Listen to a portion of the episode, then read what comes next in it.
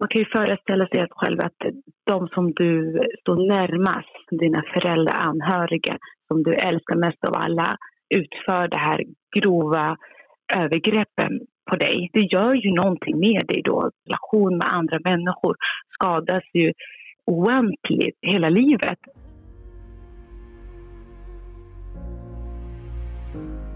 Denna podd handlar om mäns våld mot kvinnor och barn och om våld i nära relationer. Har du blivit utsatt för hot, våld eller andra övergrepp?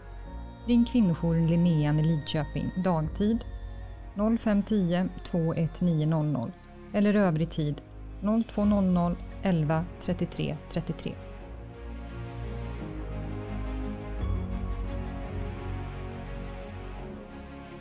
Hej och välkomna till våran podd. Vad roligt att du vill lyssna. Idag har vi med oss en gäst som heter Luljama. Välkommen till oss. Vad roligt att du kunde komma hit och vara med oss idag. Ja, tack att jag får vara med. Du, jag tänker att du kan väl börja med att berätta lite om dig själv och, och dina uppdrag. Eh, ja, jag är ordförande för en ideell organisation som heter Existera. Jag eh, grundade den faktiskt 2015. Ja, fantastiskt. Vill du berätta om Existera och, och, och vad det är ni gör för någonting? Eh, jag märkte väldigt tidigt när jag var inne i kvinnorörelsen, jag har jobbat inom kvinnorörelsen i många år, att eh, frågan kring könsstympning som låg mig väldigt nära togs upp väldigt lite. Eh, och då startade jag en stödsamtal för kvinnor och eh, flickor som hade utsatts och var i risken för att utsättas för könsstympning där de kunde få stöd då. Eh, och det kunde vara allt från att jag var tolk till att jag hängde med på vårdcentraler och läkarbesök och så. Utifrån det så successivt märkte jag att behovet var väldigt stort och eh, kände att vi behöver utveckla föreningen ännu mer och har eh, både telefonstöd och eh, samt eh, en stödverksamhet där kvinnor kan få dela erfarenheter med varandra och, eh, och stödsamtal och rådgivning. Hur många är ni som arbetar i Existerar idag? Just nu har vi en, en aktiv styrelse och sen har vi några volontärer och sen har vi stödverksamma som stöttar oss för att kunna driva den här verksamheten. Fantastiskt. Du, jag tänker, skulle du kunna eh, gå in lite mer på alltså, vad könsstympning är och varför könsstympas kvinnor och flickor? Kvinnlig könsstympning innebär att man eh, tar bort eh, delar eller hela av kvinnans könsorgan. Varför man gör det är ju för att man vill på något sätt eh, kontrollera eh, kvinnans sexualitet och kropp. Oftast gör man det utan bedövning och man använder en vass föremål, oftast med någon rakblad eller någon vass föremål som man ja, helt enkelt har med sig. Många kvinnor som oftast som utför det här, de, de lever på det här. Det är deras inkomst. Och det är det som gör också att det här förfärliga övergreppet eh, fortsätter förekomma på grund av ekonomin. Många är fattiga liksom och, och inte välutbildade. Men det är så en extremt inrotat i sin tradition. Liksom. Man har gjort det här i flera år och fortsätter med det. Eh, men man får inte glömma att man gör faktiskt det här för på något sätt att kontrollera flickans sexualitet. Man är rädd för att lilla flickan ska ha sex före äktenskap. Eh, och det finns fyra typer av kvinnlig könsstympning. Typ ett är då att man tar bort delar eller hela av, av klitorisen. Och det är ungefär 80 eller 85 procent av de samtliga flickor och kvinnor som har blivit könsstympade som har utsatts för denna eh, typ av könsstympning. Det är det vanligaste. Och sen finns det typ två som även också att man tar bort delar eller hela borttagna klitorisen och blygdläppar och ibland yttre blygdläppar. Och så finns det typ 3 som även kallas för faron. Eh, man förminskar helt av den vaginala öppningen. Ibland kan man ta bort hela delar av klitorisen, eh, inre blygdläppar och så syr man ihop eh, yttre blygdläppar och lämnar ett litet, litet hål för menstruation och kyseriet helt enkelt. Och så finns den här fjärde delen. Då, det man gör då är att man skadar, att man liksom bränner eller sticker till eller gör en liten snitt eller skrapning.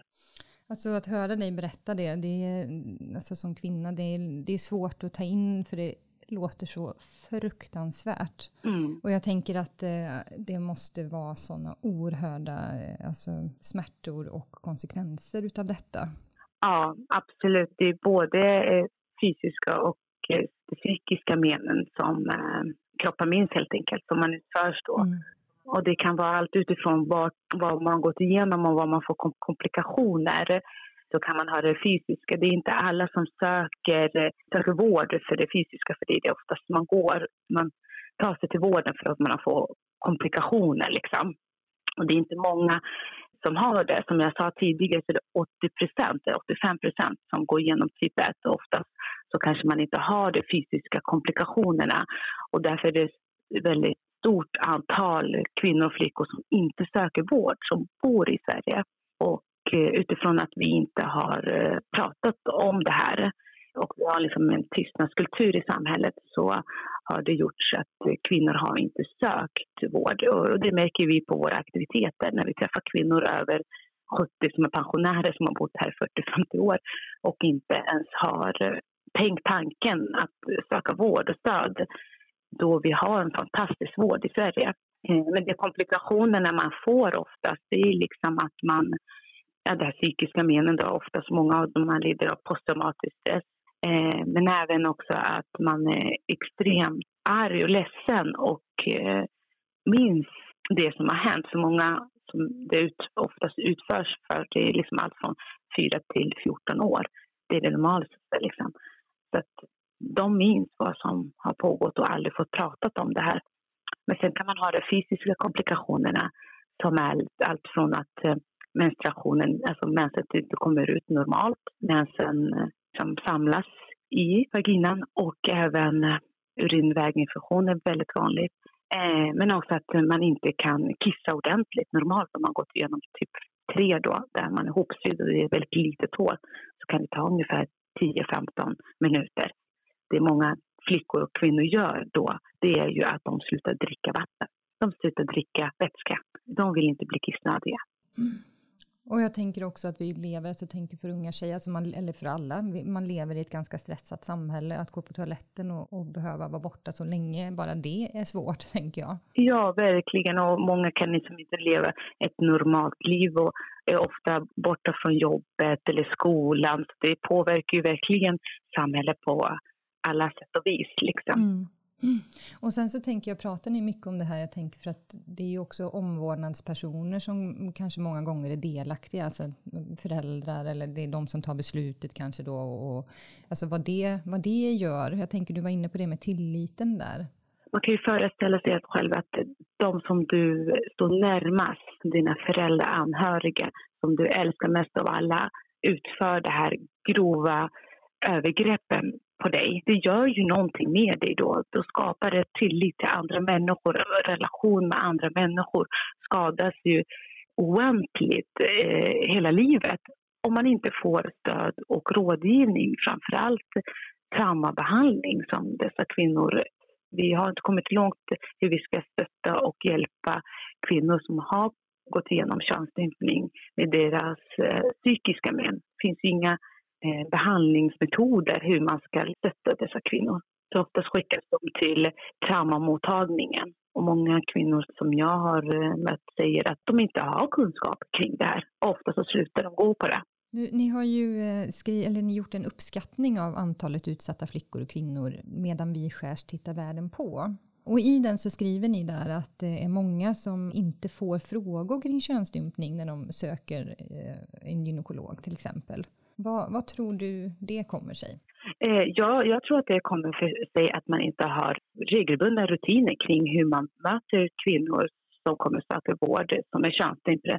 Sen tror jag även att det är många eh, vårdpersonal som är eh, väldigt okunniga som inte kan se om man är könsstympad eller inte.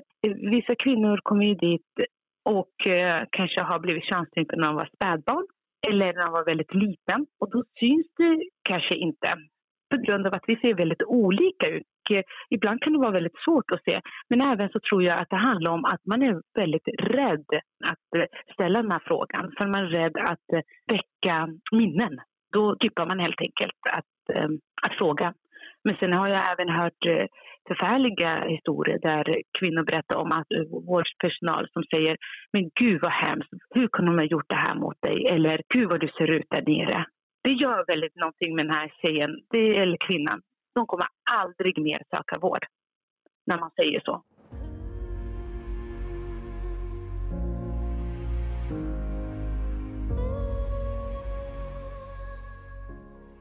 Jag misstänker att du har träffat personer eller familjer som, som tar avstånd och som inte fortsätter med den här traditionen. Hur, hur svårt är det alltså för de familjerna? Det beroende på vart eh, man, man lever.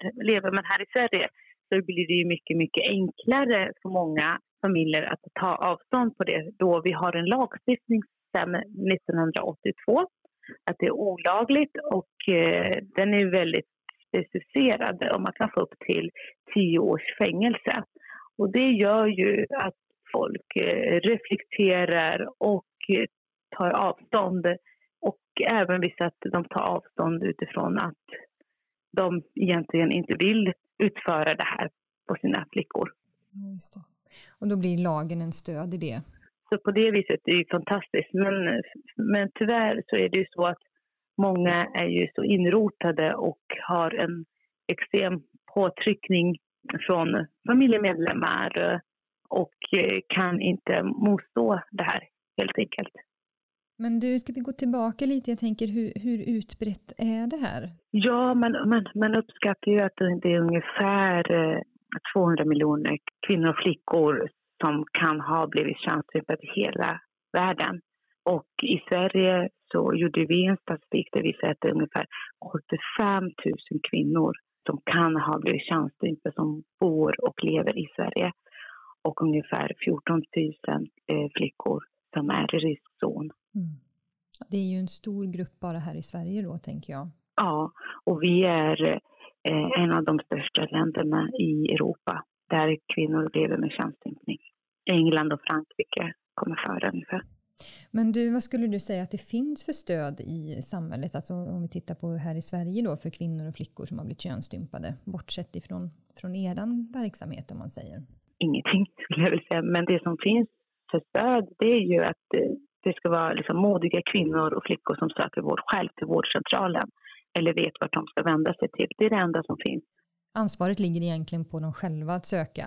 Ja, verkligen. Eh, det finns inga förebyggande arbete kring hur man ska stötta eh, och eh, kontakta de här kvinnorna, liksom, eller flickorna, då man inte tar upp den här frågan i skolan eller vårdcentral eller i enkäter och så. Tror du att det handlar enbart om okunskap eller handlar det också, för vi möter ju på det, alltså det här med att ställa frågor om våld, eh, ja, olika typer av våld, att man inte gör det i alla sammanhang där man borde.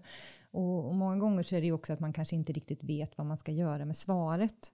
Eh, är det också en bakomliggande orsak skulle du säga? Ja, absolut. Det, det, tror jag. Jag tror att det väldigt mycket ligger på att man inte har kunskap och okunskap kring hur man, hur man ska stötta det och vad man gör med, med, med svar eller frågesvaret som man får.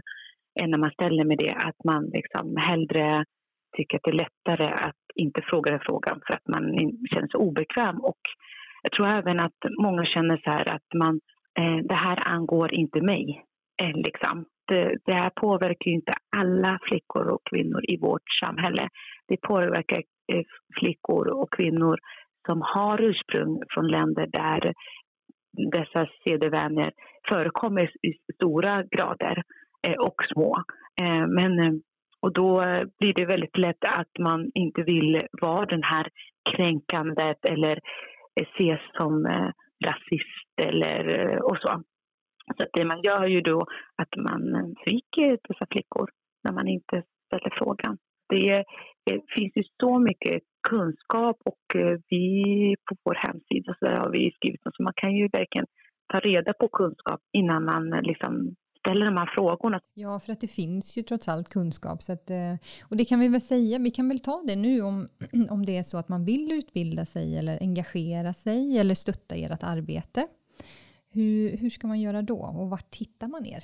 Ja, vi har en hemsida, existera.org och där kan man bli eh, stödmedlem och man kan även eh, bli medlem hos oss.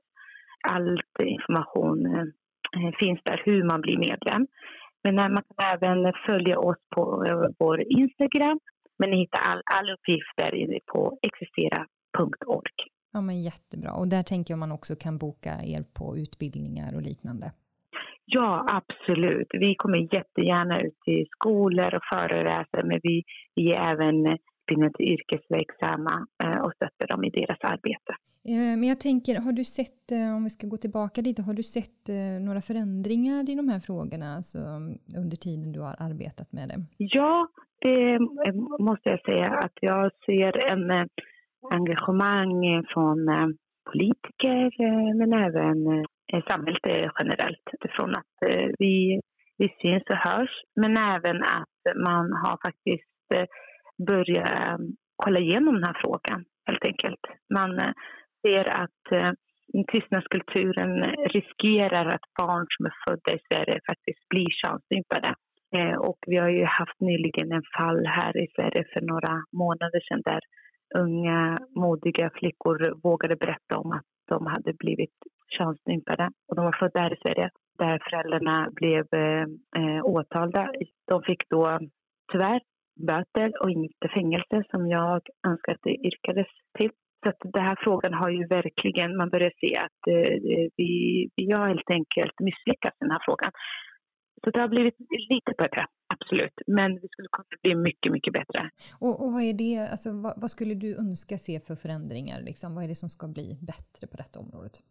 Jag skulle vilja se ordentliga, tydliga handlingsplan som finns redan, men även liksom hur man ska jobba med det i sin olika yrken inom vården, inom skola, inom Migrationsverket eh, hur man på tidigt eh, lyfter upp de här frågorna och eh, ställer helt enkelt frågor, och vågar prata om det.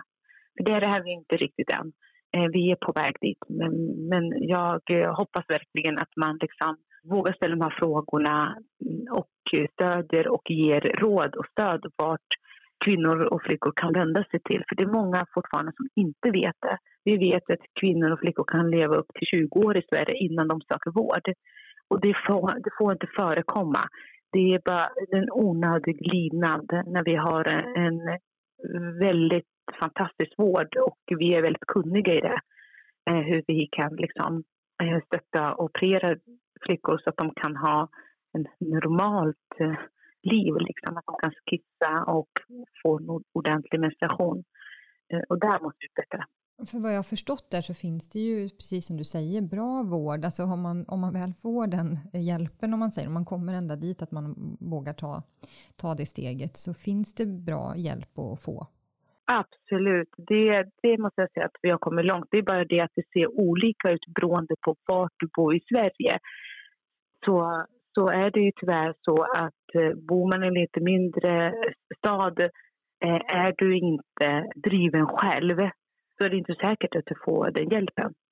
Det finns inga speciella mottagningar. Vi har ju två speciella mottagningar och det är en i Stockholm, AML-mottagningen och sen finns det en i Vulva-mottagningen i Göteborg. Och det är de enda mottagningarna som är projektledda som finns. Och vi skulle vilja se att det finns flera mottagningar eller att man specialiserar och eh, eh vårdpersonalen helt enkelt, olika regioner. Ja, och jag tänker att börja med, med att utbilda vårdpersonal så att man i alla fall kan liksom identifiera problemet och ställa frågorna så att man sen kan hänvisa så har man ju kommit långt på vägen då. Ja, absolut. Och även skolor som möter eh, unga flickor behöver ju också även eh, utbildas och eh, ja, att man ställer de här frågorna på elevhälsan helt enkelt så att man kan tidigt skede stötta dem. Eh, även om de är i riskzon eller att man liksom har redan blivit könsstympad. Um, vad skulle du säga är det svåraste? Alltså vad, är, vad är den största utmaningen i ert arbete?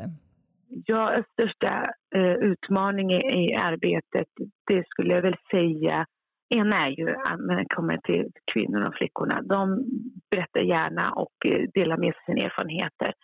Men eh, när det kommer att eh, söka vård eller ställa upp eh, på undersökningar och sådär, eller liksom intervjuer och så, så brukar det oftast vara så att man är väldigt, väldigt rädd för vad tycker andra? Vad kommer andra tycka och tänka om mig? Vad kommer mina landsmän tänka om mig?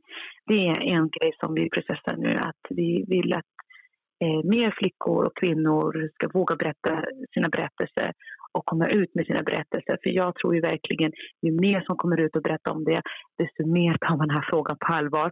Det är lite så tyvärr. Så det är väl det ena. Eh, men, men andra är ju att, att eh, få helt enkelt prata om de frågorna. Vi har väldigt svårt att komma ut till skolor till exempel. Eh, man tycker det är jobbigt att ta på den här frågan. Och det tycker jag är tråkigt för jag tror att eh, sådana verksamheter som oss behöver komma ut mer i skolor och, och få utbilda och få träffa unga tjejer så att, så att vi kan för, jobba med förebyggande arbetet. Det är väl det som är eh, vår eh, utmaning helt enkelt.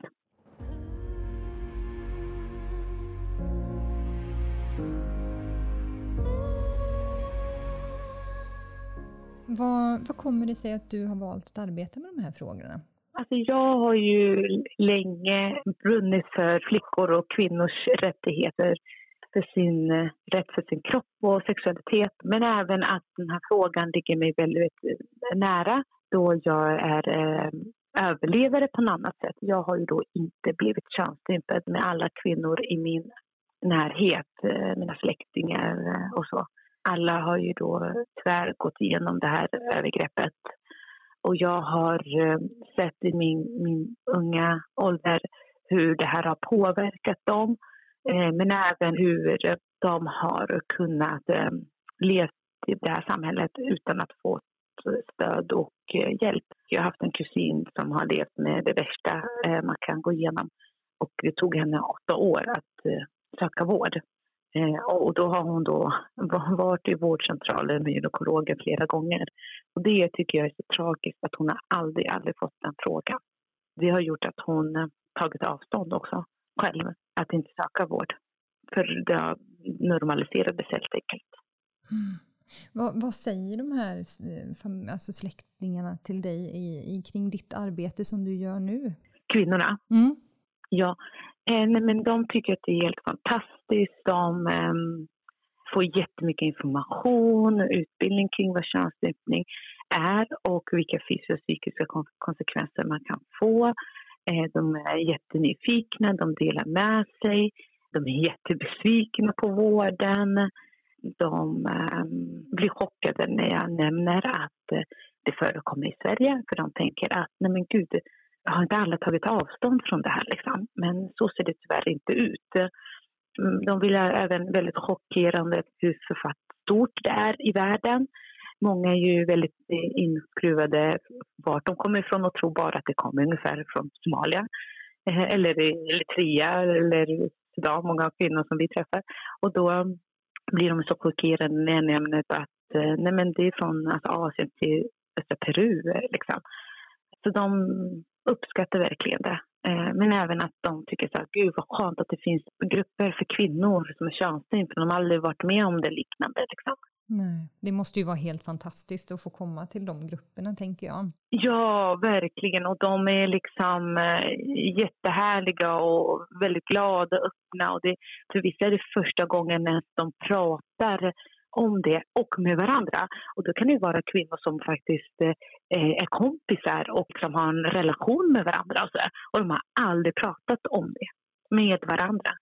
Så det väcker många tankar och de fort, ibland så fortsätter de att prata i korridorerna och så, här, och så kan de ringa en och, och berätta om eh, vad som har kommit upp och vill bara fortsätta prata. Liksom. Så det är helt fantastiskt. Ja, det är ju fantastiskt ju. Ja, ja det är läkande liksom. Mm. Och ibland räcker det för vissa. Vissa räcker det att få, få, få, prata om det. Mm, mm. Vi kanske är inne lite här på det, men vad skulle du säga är det bästa med ert arbete? Det bästa med vårt arbete är ju att eh, träffa de här kvinnorna, skulle jag säga. Att vi får eh, ha de här gruppaktiviteterna med våra kvinnor är ju det finaste av allt. Och att få se en läkande process, att det är på väg någonstans, är det väldigt fantastiska. Ja, det är ju helt fantastiskt. Jag tänker, skulle du vilja berätta om någonting eller någonting som du är extra stolt över som du har genomfört genom de här åren du har jobbat med det? Åh, jag skulle säga väl alla dessa kvinnor och flickor eh, som jag mött är jag väldigt stolt över. Eh, jag får väldigt mycket energi och glädje att fortsätta eh, jobba med det här. Det är väl det som jag är mest stolt över. Jag tycker att de är extremt modiga och starka, dessa kvinnor. Eh, det här är en av de eh, mörkaste hemligheterna som de har bärt på i flera år och eh, dela med sig det till oss som är helt främmande för dem är ju så stort. Ja, det förstår jag. Det är ju verkligen ett fantastiskt arbete ni gör. Och jag skulle också vilja passa på att säga grattis till er, för ni fick ju faktiskt ett D-pris här i helgen när Unison hade sin årskongress. Ja, verkligen. Ja, tack snälla. Det var helt fantastiskt. Det, var verkligen kvitto på att vi gör, vi gör rätt sak. Så det, det kändes helt fantastiskt. Tack. Ja, men verkligen bra jobbat. Men du, har du någonting, alltså en, finns det något tillfälle, någon historia som du skulle vilja dela med dig av, där du har mött i ditt arbete? Ja, att det jag skulle kunna dela med mig, det är ju en av eh, kvinnor som verkligen har betytt väldigt mycket för mig i, i den här frågan, är ju en tjej som har eh, länge gått och eh, mått jättedåligt helt enkelt inte sökt vår kring den här frågan. Att hon tog tag i det och gjorde det och vilken förändring det har gjort i hennes liv. Hon hade gått runt och liksom haft ont och eh, haft dålig självkänsla och se henne nu med eh, väldigt stark självkänsla och väldigt glad och, och liksom jobba heltid som hon aldrig tidigare kunnat gjort. Och, ja, det är ju, är ju väldigt fantastiskt. Fantastiskt ju. Och jag tänker att det, det, är många gånger det, alltså de mötena och de historierna som gör, tänker jag, relaterat till mitt eget jobb, alltså att man, att man fortsätter och att man känner att man får energi utav det. Eh, ibland i ganska dystra dagar eller mörka stunder så. Ja, verkligen. Verkligen. Nej, men det är det som gör att man fortsätter helt enkelt. Ja. Men jag tänker om vi har med oss någon som lyssnar här nu som har blivit könsstympad och behöver stöd eller om man oroar sig för någon som man känner kanske alltså finns risk för ska bli könsstympad. Vad ska man göra då? Jag skulle säga att eh, ta hjälp. Det finns hjälp att få och eh, du behöver inte åka så långt. Det finns vårdcentraler och eh, läkare runt omkring dig som kan eller har mött eh, kvinnor de kan stötta dig ifall du behöver få mer vårdhjälp. Så du kan bara gå till din närmaste vårdcentral helt enkelt eller, eller fråga om du kan bli remitterad till eh, gynekologmottagningen där de är specialiserade kring den här frågan. Eh, men du kan även ta kontakt med oss som kan eh, stötta dig och eh, vägleda dig. Och då kan ni alltid eh, mejla till oss på info existera.org. Och det finns även telefonnummer på vår hemsida eh, existera.org som ni kan eh, ringa och få stöd och råd. Men våga. Eh, det finns alltid stöd och hjälp att få. Du kan även ta kontakt med din skolsköterska i skolan. Och det kan vara allt ifrån att man, man kanske undrar om man är könsstympad, så ibland vet man ju inte om man har blivit det då det, det händer på flickor när de är spädbarn, de, de minns ju oftast inte. Men det, men det låter ju ändå som att det finns många vägar in till att få hjälp, så jag tänker att det är jättebra och jätteviktigt att veta vart man ska kunna vända sig såklart. Absolut. Och jag såg också att man kan ju gå in och bli stödmedlem i er verksamhet, så man kan stötta med ett medlemskap. Och då kan man också gå in på er hemsida. Absolut. Det tänker jag att våra lyssnare absolut ska göra. Absolut. Och all pengar går oavkortat till, till kvinnorna. Fantastiskt. Ni gör ett helt otroligt arbete och jag tänker att ni är så viktiga. Ja, tack snälla. Tack själv. Ja, tack. Men tack för att du ville vara med oss här idag. Ja, men tack själv. Tack att jag fick vara med. Hej då. Ja, ha det så bra. Tack snälla. Hej. Tack för att du har lyssnat på vår podd Mäns våld mot kvinnor och barn som ges ut av kvinnojouren Linnean i Lidköping. Producerat ideellt med varmt hjärta av Dotter och Dösa. Vi finns till för att hjälpa kvinnor och barn som lever i en våldsam relation och för att motverka mäns våld mot kvinnor och barn. Vi har tystnadsplikt och finns för dig som behöver rådgivning, stöd information eller skyddat boende. Har du blivit utsatt för hot, våld eller andra övergrepp? Känner du oro för någon annan i din närhet? Ring oss på dagtid 0510 21900 eller övrig tid 0200 11 33 33. På kvinnojourlinnean.se kan ni chatta med oss alla vardagar mellan klockan 1 och 3 eller skicka ett mejl till kvinnojourenlinnean.telia.com. Vid akut hjälp, ring 112. Du är inte ensam och det finns hjälp att få. Det kommer inte alltid att vara så här.